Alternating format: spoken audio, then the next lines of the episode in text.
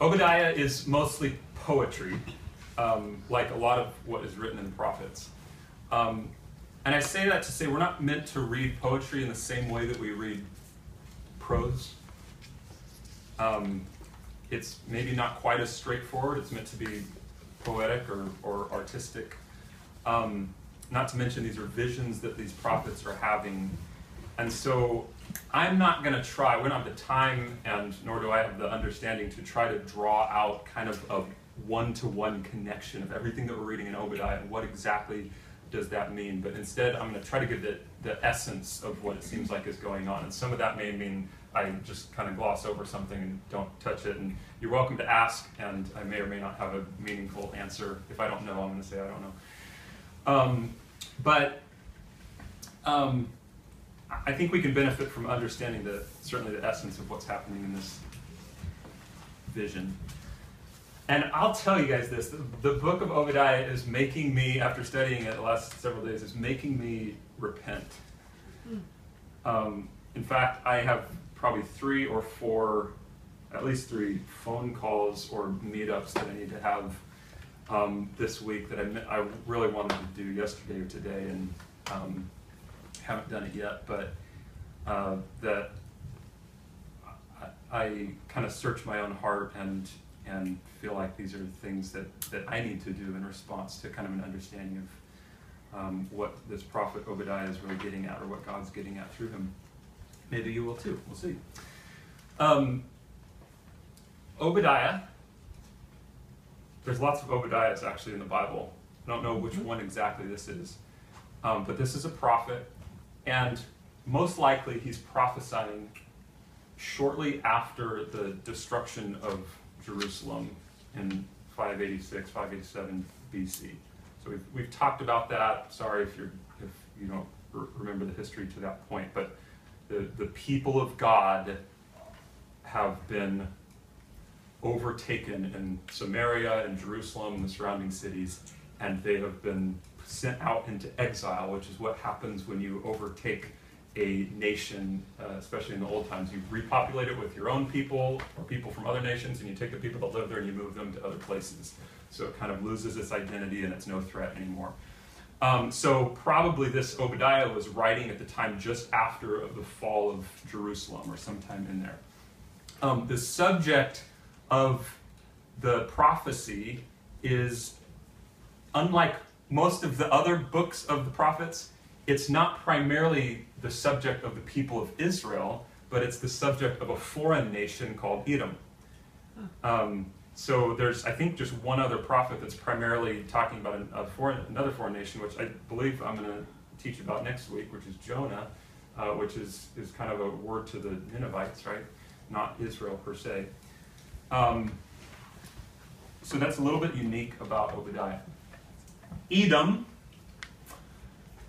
is, if you watch the video, it was super helpful. It's like, it's south, I'll try to use your, if you're looking at a map, it's southeast of like Jerusalem, okay?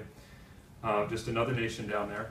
It's also called in scripture um, Seir, Seir, the mountains of Seir. I don't know how to pronounce it, you know what do you, how do you usually hear it pronounced? Seer? I, I always say seer, but that's just, anyway. Um, S E I R. Um, it's, uh, it's in this book. Edom is also called um, Esau. Talk about that in a minute, or the mountain of Esau, mountains of Esau. Edom, as, as just a, a location, is is an area that's kind of surrounded and filled with cliffs and giant rocks and kind of jagged mountains and, and tall cliffs. And the people would live um, in cities that were kind of protected and surrounded by and have these fortresses of these mountains um, around them or even on top of this mountain with these sheer cliffs coming down the side. So they're not very accessible generally, these cities. Um, so think uh, think like the Shire, um, but kind of jaggedy rocks and not green. Okay. Isn't it where Masada was? Um, I don't think it's Masada. I think it's it's Petra. If you've been to Right, Jordan. Petra, is um, but no, different than different than Masada. But I, I, from the pictures I've seen, I haven't been to.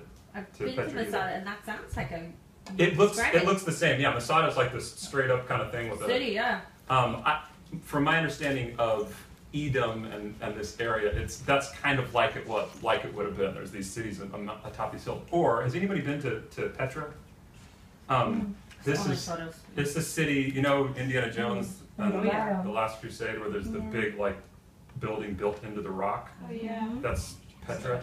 Um, you you can that, that's just an example. I think that may have been the, like the capital of Edom. That to get to that area, that that city inside those cliffs, you have to go through this like ravine that's like two sh- cliffs, and there's this little passageway through them that's like 10 to 30 feet apart in order to like get into the city. So for an army to attack, it's almost impossible. I mean, you just wait if you're the the dwellers of the city, you just wait and you just have to kill people within about 15 feet here, and you're going to be good. Um, so it's a really fortified, just hard to kind of get to place, and a lot of the cities have kind of similar advantages as far as safety goes. It's very difficult to attack these places. Um, Edom had, for as long as its existence, had been at odds with Israel. Where did that start? Did y'all catch it in the video, or do you know like how? Jacob and Esau. What's that? Jacob and Esau. Jacob and Esau. So Jacob, whose name was changed to Israel, and Esau, whose name was changed to Edom. That's where the Israelites and the Edomites come from, and they've been at each other for a long time. They had been. They're not anymore. Um, they're like brother nations, kind of, but not brother in a real loving way. Um, so when the Edomites, hundreds of years after Jacob and Esau, would like remember these, their their father Esau and their uncle, great great great great uncle Jacob, um, what what would they remember about that the story of those two brothers likely? What do you guys remember, The Jacob? birthright being stolen. Yeah, so Jacob kind of steals or just kind of kicks Esau when he's down and hungry and, and, and, and trades him for his birthright, which is, I don't know what all, except it's at least a double inheritance and, and kind of cheats him out of that. And then what, what else in that story happens? He's, he's pretty, uh, Yeah, Jacob wrestles an angel. yeah, but he, he, he takes his, um, um, the firstborn, um. The blessing, right? Blessing, yeah. Yeah. So you remember the whole story. I won't go into it, but basically Jacob deceives his father, and he gets the blessing that actually yeah, technically belonged to Esau. So you can imagine. Um, well, I'll, I'll read the the blessing that Isaac gives to Jacob instead of Esau. He says, "May God give you the dew of the heaven and the fatness of the earth and plenty of grain and wine, which happened in the promised land." Let peoples serve you and nations bow down to you. Be Lord over your brothers, and may your mother's sons bow down to you. And then Esau, who was supposed to get that, gets really a curse almost of you shall serve your brother, says in Genesis 27. So Edom, the nation that descended from Esau, you can imagine, I, I, I'm, I'm just imagining this, but you, you can understand them having a sense of bitterness towards Yeah. Israel, their, whose father was Jacob and was involved in all of this deception. Um, and there, those descendants went on, as it says in Ezekiel, to have a perpetual enmity with each other, constantly against each other. And thanks to my um, one of my seminary profs, he gave a quick outline of this, just some history. Um, you remember Esau threatens to kill Jacob, this just to show their enmity. Um, when Israel's headed to the promised land at first, Edom refuses, they're one of the countries to refuse to let Israel pass kind of through their land. They're like, nope, you can't do it, we're going to attack you if you do. Um, Saul fights against Edom in 1 Samuel 14. David subjugated Edom in 2 Samuel 8. Amaziah conquers Edom and captures Selah, which I think might be Petra, um, anyway, in Second Kings. Edom rebels against Judah in Second Chronicles. And then a big event that happens, which I mentioned earlier, in, and we won't be all history here, but 586 BC, Jerusalem takes over or sieges and, and destroys uh, I'm sorry, Babylon destroys Jerusalem. And in the meantime, the Edomites are just waiting along there for such a thing to happen and begin to rejoice and begin to plunder Jerusalem and the surrounding cities in Judah along with Babylon. Their time has come. Edom was, though it was this really like great place to live for safety, it wasn't like some major world force like Babylon or Syria or Egypt. So it's kind of small. But when the Babylonians finally, the big boy comes in to take out Jerusalem, Edom's like, yes, this is our time. We're finally get to take this guy out too. And they plunder those cities as well. And we're going to talk about that um, today. But anyway, there's this, there's this tension between the Edomites, the Israelites, that we see throughout Scripture and other places. And so you can imagine after centuries of kind of fighting for power, and in many ways the Edomites serving the Israelites, Edom wants to see Israel brought down. And they're thinking Israel Israel got what we deserve. And now we have a chance to take that back. Um, Israel is kind of an archetypal enemy of, I'm sorry, Edom of Israel, and kind of even represents, we see a little bit in this book, maybe other nations that are at odds with Israel, or um, the video pointed out, I don't wouldn't hold too much weight in this, but how the Hebrew letters in Edom are actually the same Hebrew letters as Adam, and so maybe it's a little bit kind of representative even of humanity in, in general. Um, but that's Edom. Okay. We're going to read through this book, and the first nine verses are kind of a section talking about what's going to happen to Edom. Their destruction is coming. We're going to find out. Verses 10 through 14, we're going to find out specifically what was Edom's kind of crimes against Judah, which we've talked about a little bit. And then the end, the last seven verses, talk more about the day of the Lord and the restoration of oppressed Israel. Verse 1 The vision of Obadiah, thus says the Lord God concerning Edom. And I love that that's how it begins. God is not only the God over Israel, but He's He's the God, always has been, over all nations, though some are deceived and not serving Him. We have heard a report from the Lord, and a messenger has been sent among the nations. Rise up, let us rise against her, Edom, for battle. So, just like Edom kind of jumped on the bandwagon and joined with the Babylonians in demolishing Judah, it sounds like now multiple nations are going to be called together to demolish Edom. Verse 2 Behold, I will make you, Edom, small among the nations. You shall be utterly despised. So we're starting to get a picture of this prophecy saying, here's what's going to happen to Edom. What's really interesting, this just maybe is my own little interesting thing to think about. I don't know if y'all will dig it, dig thinking about it as much as I do, but um, in our English reading of the second verse here, it's hard to get the to understand the verb tense of like I will make you small among the nations, you shall be utterly despised. Um, if you look at the ESV footnote, if you've got that, at least mine said, or it might be, Behold, I have made you small among the nations, you are utterly despised. It's like, is it past tense or is it something that he will do? Um, the tense is sometimes called the prophetic perfect tense, which when this is used, it's hard to distinguish between I have done this and I will do this. If you think about it, when God determines something will happen in the future, it's kind of like to him something that has already happened. So God has planned, past tense, something to happen in the future. That blows my mind. I, I love that kind of stuff. Time travel and whatever. You know that if you know me. Um, but anyway, it means both. God, God has determined what will happen already, and it will happen. He will bring this to happen to um, Edom.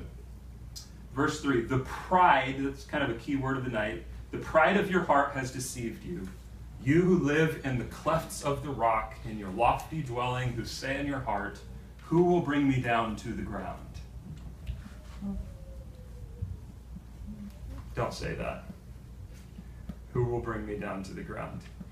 Um, it's like Edom's living in a way that's saying nothing can happen to me, Mhm. and it's this statement of pride. Um, I don't know that I've ever heard somebody say that, but you can get that sense from people at least. Um, people think that their life is indestructible. Um, there's a lot of famous men in our society that maybe have thought this before until some women have been speaking up, and the, then the men are realizing, oh, I'm not indestructible. The Um, Titanic. What's that? the Titanic. Yeah, the Titanic. there you go. That guy, that Um, guy said that not even God could. Oh yeah, yeah, the that's right. ship That's and right. then it sunk. Yeah. Wow, God's Then see many other- Yeah. so many other So, people to- Yeah, so it's something that, and I mean, he even says here, it's it's in the heart, the, the pride of your heart, or you say in your heart. So even if it's not verbalized, we get this this attitude, this sense of the attitude of who will bring me down to the ground. Verse four: Though you soar aloft like the eagle, remember there a lot of them are living up in the heights. Though your nest is set among the stars, from there I will bring you down, declares the Lord. So he kind of answers their probably rhetorical question that they're asking, who will bring you down to the ground? And God answers, I will bring you down. In your mind, you're as, as high as you can be and untouchable as you can be, but from there, I will bring you down.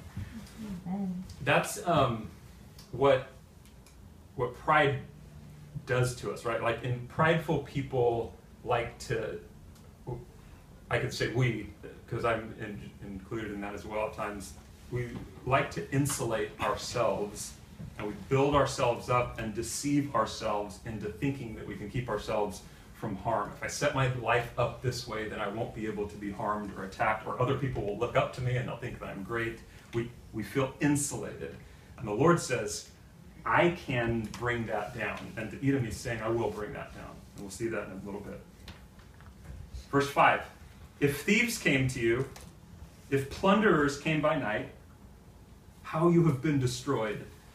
Would they not steal only enough for themselves? If grape gatherers came to you, would they not leave gleanings? So most people, when they come in and ransack a city, they just they take whatever they can carry away or whatever looks good to them, but they they leave maybe some things here or there because they can't they can't take it or nor do they want to take it all with them. But verse six, how Esau has been pillaged. He's, I believe he's seeing ahead here. How Esau has been pillaged, his treasures sought out.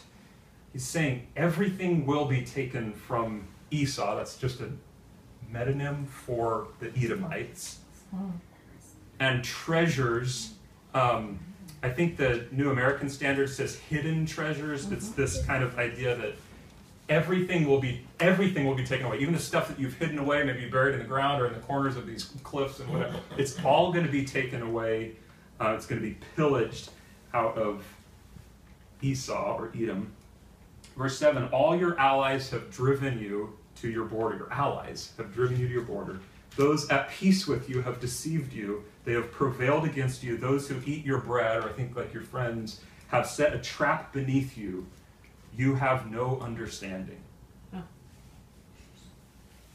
So, Whoa. another thing that happens, I- I think, in our pride is that we, um, or, or people will make what Edom has done is they've made alliances with other great nations, specifically Babylon, and I think others as well.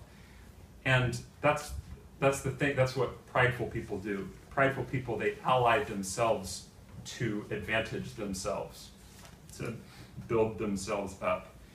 And here it's saying, but they will turn against you, those people that you have allied yourself with. Those at peace with you have deceived you. You've been deceived into thinking, one, like we saw, your position of strength up on the hills and whatever is untouchable, and no one can take you down, but God will. And you've been deceived, secondly, that you, these alliances that you thought that you had with these people are eventually going to fail you.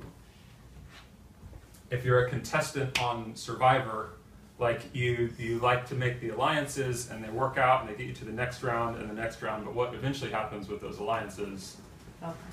Yeah fall somebody the name of the game is you, you want to be the last survivor right so somebody at some point is going to break the alliance and turn against you and that's kind of the type of thing that's happened Um, people will turn on you, Edom, and this is all just part of um, part of what Obadiah is seeing in this vision. Um, and he says, if you don't think that these people will turn on you, you have no understanding. Like you have this cognitive disconnect of the reality of worldly alliances and how they just kind of fall apart. You make friends with people who are helpful to you, like prideful people, but they aren't really friends. They're playing the same game that you're playing self preservation. And don't be deceived in that. That's the entertainment industry, right? Like, hey, let's make friends, and you feel like you're a good buddy buddy and whatever, but really, what a lot of times, maybe not always, what, what a lot of times happens is you're making friends, and eventually one of the people, you're, you're just trying to get work your way up, and eventually you stab somebody in the back, right, to, to get to where you want to be instead of that other person. Maybe that's happened before, I don't know. Um, all right, verse 8. Will I not on that day, this coming day of destruction of Edom, declares the Lord, destroy the wise men out of Edom and understanding out of Mount Esau, just another synonym or metonym, I guess is the word for the Edomites. And your mighty men shall be dismayed, O Teman, which is just one of the main cities in Edom, so that every man from Mount Esau will be cut off by slaughter. So, Edom, you think to yourself, I can outsmart other people with these alliances, I can outmuscle other people, but that will let you down in a future day. So, here's the, the promise of God to Edom every man from Mount Esau, or these people of Edom, will be cut off by slaughter. Every man. We'll come back to that. Verse 10. Uh, this is kind of now moving into not just what's going to happen to Edom, but what, um, what were their crimes against God's people in Judah. Verse 10 Because of the violence done to your brother Jacob, remember what I described as they come in and kind of tear down Jerusalem and those cities after Babylon's worked them down to smithereens. Because of the violence done, shame shall cover you. And if you think about it, there's not much more shameful than like moving in and looting um, somebody who's just been attacked by somebody else, and you come in and you just kind of pick up all the pieces that you want after that. Um, it's like vultures that come in, right? This lion Babylon attacks Jerusalem, and then Edom, the vultures come in and just tear up the rest of it. Um, they kind of stood back. At, like I said, they needed Babylon to come in and do that because that's probably not something that the Edomites could have accomplished on their accomplished on their own, taking over Israel. Because of this, shame shall cover you. And listen, the end of verse 10 you shall be cut off forever. So there's that promise again to Edom of being cut off, and this time notice it says forever. You shall be cut off forever. Verse 11 On the day that you stood aloof, on the day that strangers carried off his Judah's wealth, the Babylonians, they carried off his wealth, and foreigners entered his gates and cast lots for Jerusalem, you were like one of them.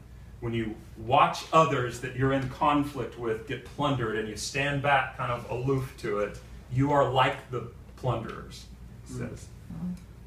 Verse 12, but do not gloat over the day of your brother and the day of his misfortune.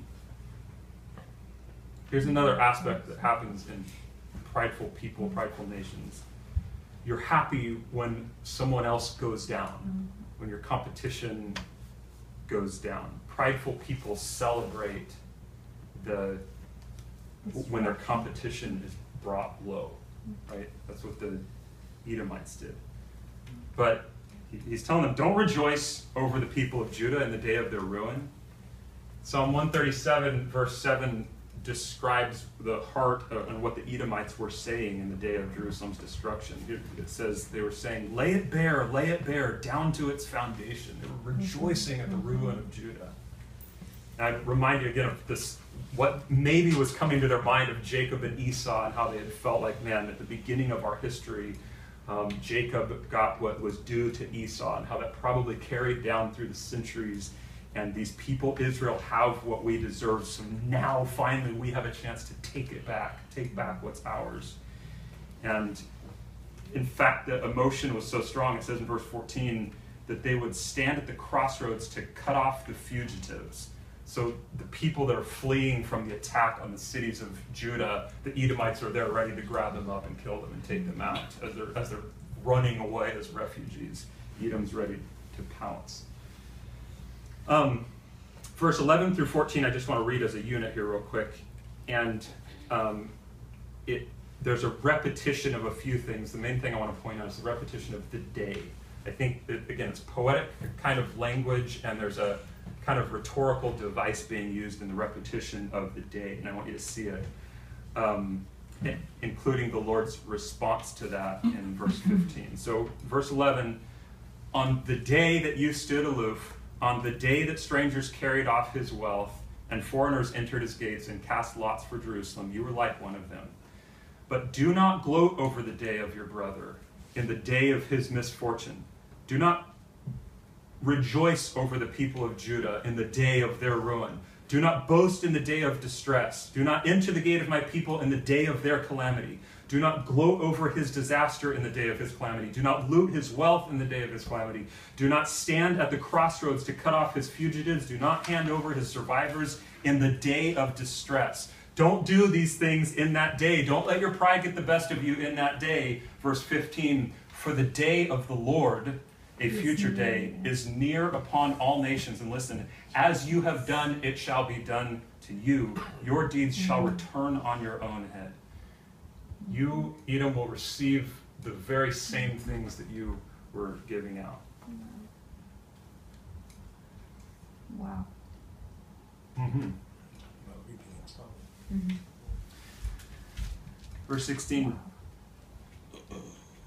For as you have drunk on my holy mountain, so all the nations shall drink continually. They shall drink and swallow and shall be as though they had never been. New American Standard says it will become as if they they will become as if they'd never existed. Um, seems that you can go a couple different ways of interpretation on this. One option is that all nations will eventually drink from the cup of God's wrath um, until they die, which the, drinking from the cup of God's wrath is something we saw in Isaiah, and I think it's some other places in the prophets as well. Um, or it could be just like you, Edom, have taken advantage of or are drinking from, have drunk from Mount Zion, Jerusalem, all the nations will drink of one another. One nation will quench its pride at the cost of another, and then another nation will drink uh, uh, uh, in pride of another nation, and over and over again until they've all drunk of each other and destroyed one another. Or you could say that God's wrath and his judgment will be executed by one nation upon another. We've already seen some of that in the Old Testament. And it's this hopeless kind of cycle of pride and clawing up and getting above the next person that ends in destruction. It's like God has built self destruction into this cycle of the pride of the nations trying to be at the top. And you will eventually drink each other down to nothing. Maybe is a way to understand that. And that's it feels seems like that's how pride kind of works. Like I will push you down and somebody else will push me down and maybe eventually you'll push them down. And it's this game that you just you can't win. And ultimately god is using that to bring judgment on one another his judgment. So we see verse 17 the first okay this has been heavy. We see this first kind of contrast with hope. There's a little bit of hope that we can see in the book here. Verse 17 but in mount zion which by the way is is in Jerusalem. In Mount Zion there shall be those who escape, and it shall be holy, and the house of Jacob shall possess their own possessions. So here's another promise there is a people who will be, sometime around the day of the Lord, true uh, owners of their own possessions, not stolen goods. Um, they will rise above the prideful nations. We'll see in a little bit. And it won't be those people who have insulated themselves and made the right alliances and celebrated the takedown of other people. So there's this little glimmer of hope of a people who will rise above. And then I, I think these final verses are, are talking about a, a time still yet, a future reality even for us. Like this is not historically something that's gone down yet, but a future reality. Verse 18 The house of Jacob, that's Israel ish, shall be a fire, and the house of Joseph, um, kind of Jacob's prized son, um, is a flame. So this remnant of God's people are like a fire. And listen, the house of Esau, stubble. They shall burn them and consume them. Israel or Judah consuming Esau. For the Lord has spoken, it says. This is just a kind of glimpse into the future. And then there's this kind of confusing section in verses 19 and 20. Um, I'll make a couple quick observations, and then if you want to geek out on the Hebrew translation that's difficult here, or the historical geography, and come back to us and tell us what you think, then it'd be great. Um, verse 19 Those of the Negeb shall possess Mount Esau, and those of the Sheph- Shephelah shall possess the land of the Philistines. They shall possess the land of Ephraim and the land of Samaria. And Benjamin shall possess Gilead. The exiles of this host of the people of Israel shall possess the land of the Canaanites as far as Zarephath. And the exiles of Jerusalem who are in Sepharad shall possess the cities of the Negeb. Mm. Just a couple observations there. One, the list kind of comes full circle. It starts with the Negeb and ends with the Negeb. Maybe this is further describing this kind of cycle of judgment, how God kind of uses one nation to bring judgment and other nations that jockey for positions in their pride, and everything eventually kind of turns back on its head and bites you from behind. Um, maybe, like you might also notice in there that it seems like God's humble kind of remnant of Israel ultimately wins.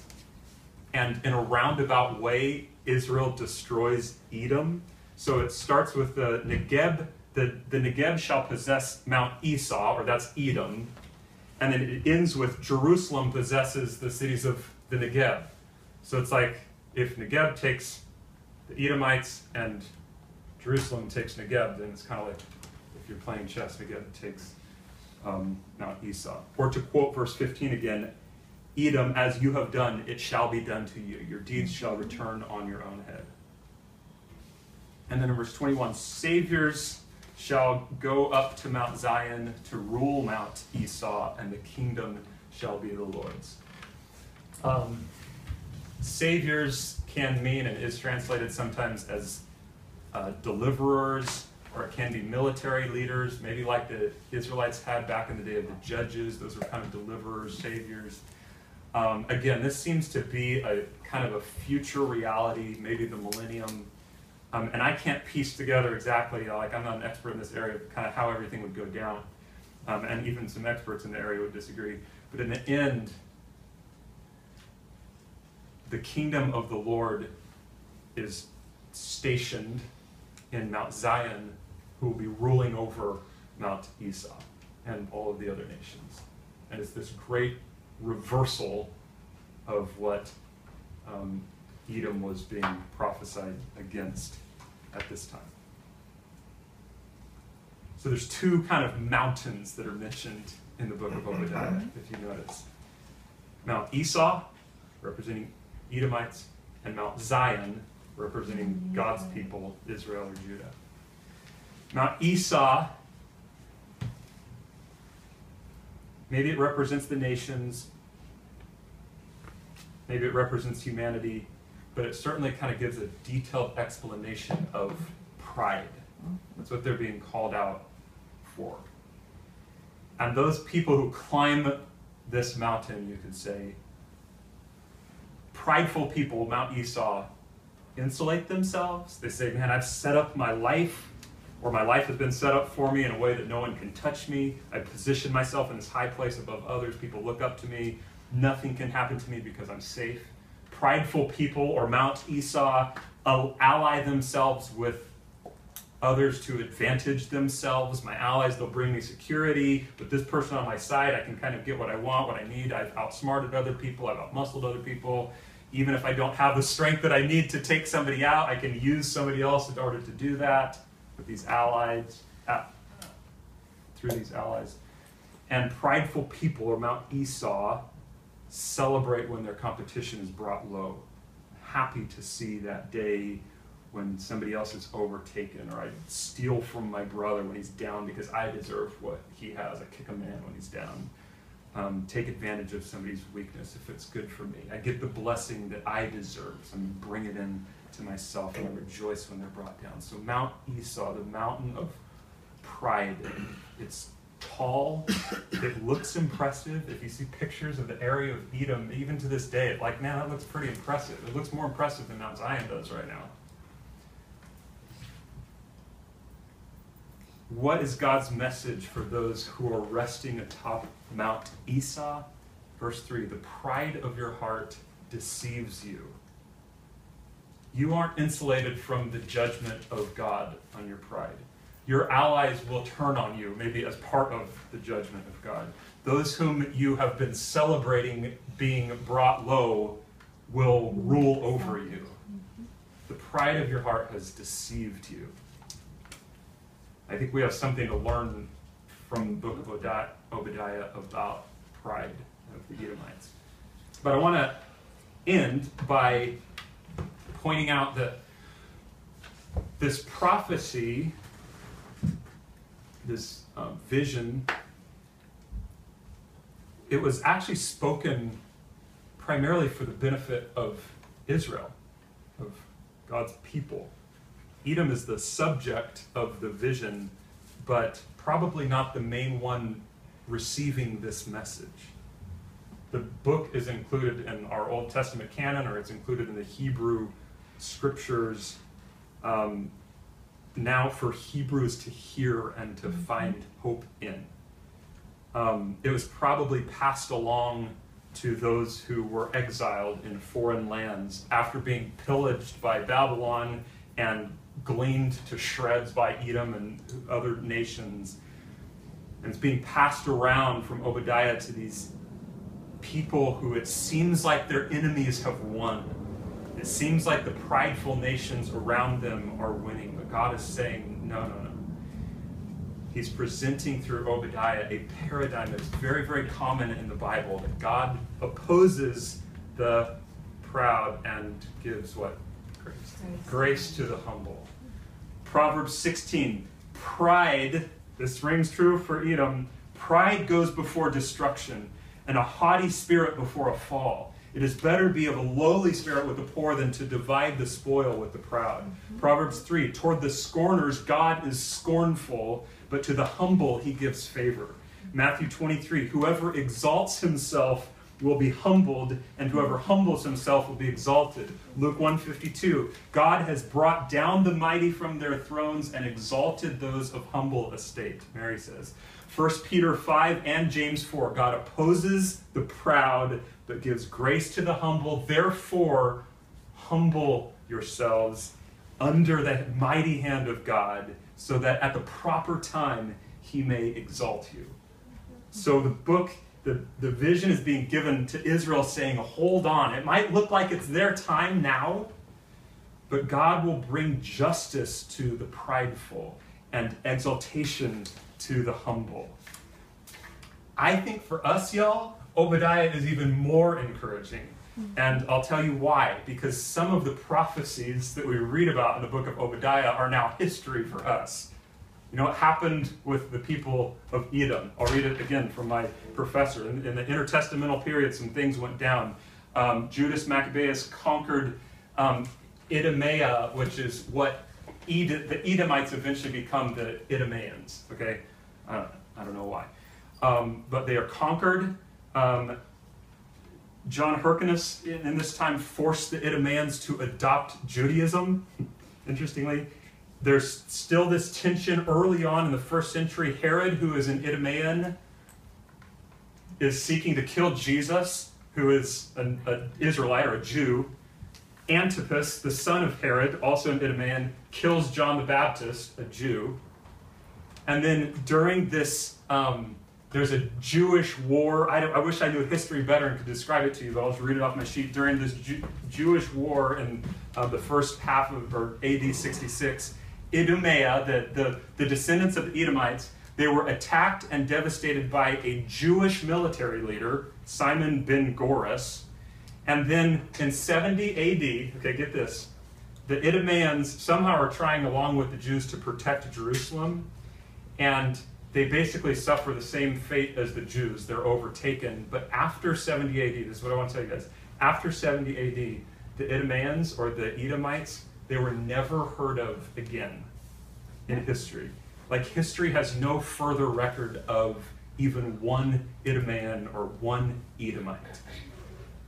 The pride of your heart has deceived you, you who live in the clefts of the rock in your lofty dwellings, who say in your heart, Who will bring me down to the ground? Though you soar aloft like the eagle, though your nest is set among the stars, from there I will bring you down, declares the Lord. Verse 8 Will I not on that day declare the Lord, destroy the wise men out of Edom, and understanding out of Mount Esau, and your mighty men shall be dismayed, O Teman, so that, remember, every man from Mount Esau will be cut off by slaughter. Because of the violence done to your brother Jacob, shame shall cover you, and you shall be cut off forever. And they were. What history says about it? There is no history about it? They're wiped out. There's no more known Idumeans after the time. Edomites. Now, here's what our- our application should be. I'm not saying that everybody who bothers you, that you feel like is an enemy or competition, that, that God's going to destroy and To wipe out of the um, we're going to wipe good. them out. Bye. Um, I am telling you and hoping that we will take courage in the often repeated theme of Scripture. Jesus says, Whoever exalts himself will be humbled, and whoever humbles himself will be exalted. Those who gloat, those who rejoice in the destruction of those who are following the Lord, like God sees, God knows, God will make right. And if you're living to make things right yourself and get what's yours now, that's a cycle that will ally you to the rest of the world until you are drunk down to destruction. But trusting the Lord and not in your own insulation, your own allies and celebrations is the only way that you will truly be exalted. That's the other mountain, Mount Zion. In Psalm 125, it says, Those who trust in the Lord are like Mount Zion, which cannot be moved but abides forever. Will we spend our lives climbing up to live atop Mount Esau or Mount Zion? If you're climbing Mount Esau, you can be assured that eventually it's going to come crumbling down on top of you. If you're climbing Mount Zion, there you find the Lord who brings salvation from Mount Esau and exaltation. And there's no higher place to be than Mount Zion, where heaven and earth literally meet under King Jesus. So Isaiah 57 15 is encouragement for me and you.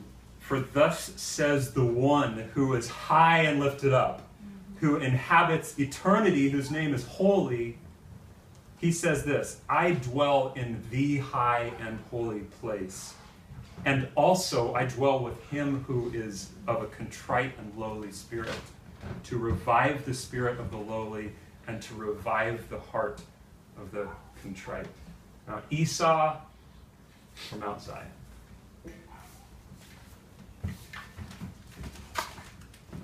Feel. Let me um, let me. Pray. She's not stealing that baby, by the way. She bought it.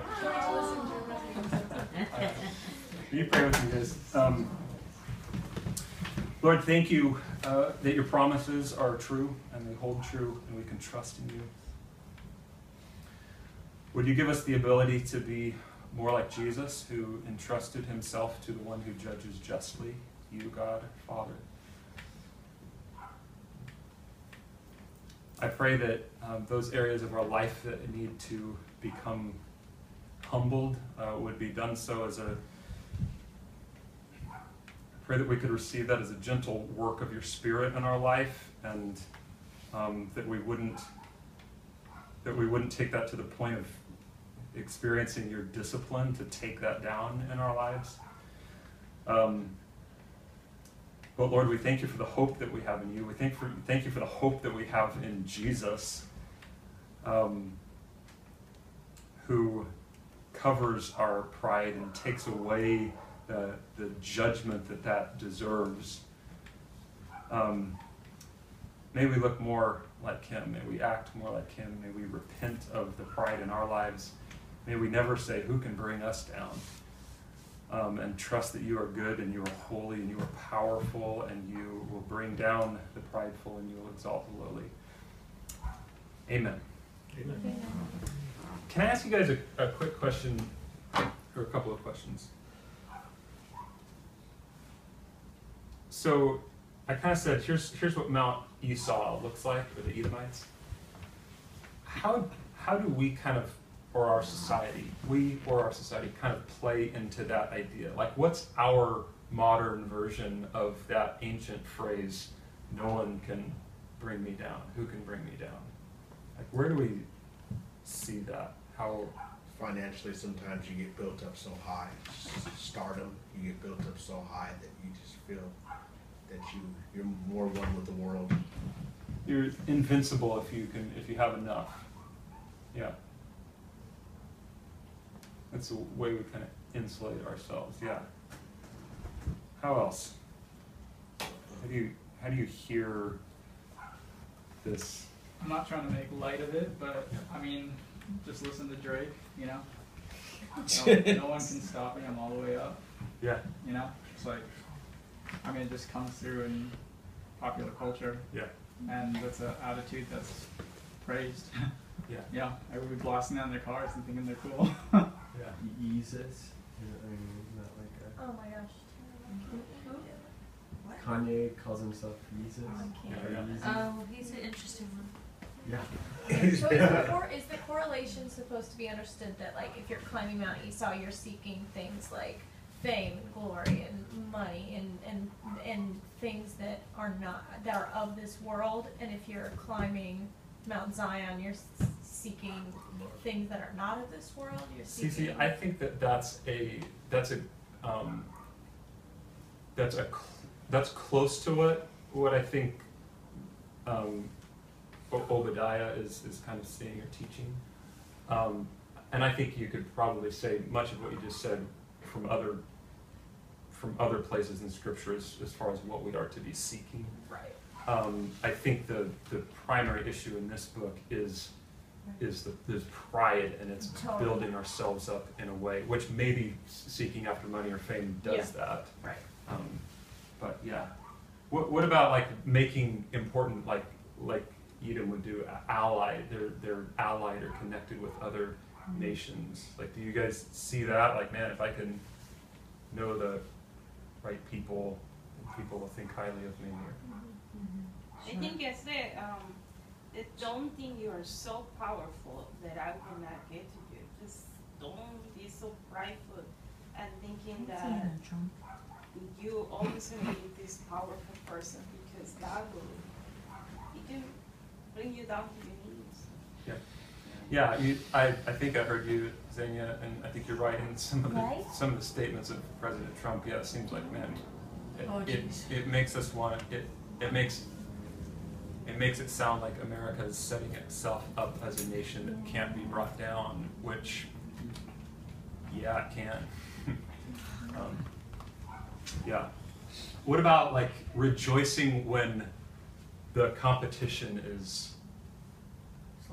Is slaughtered or brought down. Do y'all sense any of that in your own life in different ways? I kind of do. I You, have. you don't want to be happy in somebody else's misfortunes. We get caught up in the emotions of life sometimes, whether we have certain feelings about somebody who emotionally has harmed us in a certain way, or who has um, made us feel bad, and that's where the word payback comes. I, you know, I, I hope they get what's theirs. I hope they get what's coming to them. I think. Yeah, which was which was really uh, it seems like a lot of the issue here. It wasn't.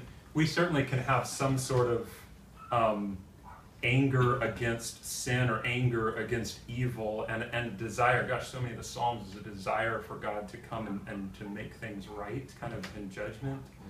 Um, but it seems like well, that's that's not our role. Our role is to, to leave that judgment to the Lord outside of the church of the nations and that sort of thing. And um,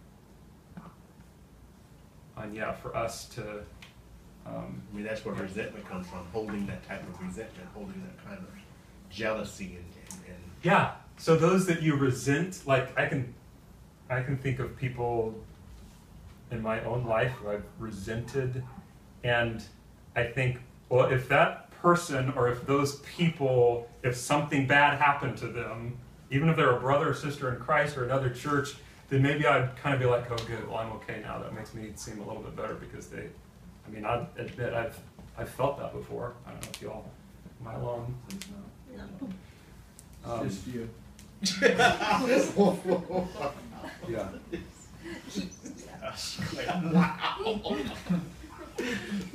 Um, I, I would ask you guys just to consider kind of so what, like what, um, what does that, what might be a way to move forward in your life? Like I said, there's there's some, and I mean the general sentiment is pride. Um, let's repent of pride, I guess, uh, and trust the Lord. And I mean, I just think, like I said, there's there's some people I need to talk to after reading this that like, well, I can't teach through this and then not um, make things right with some people.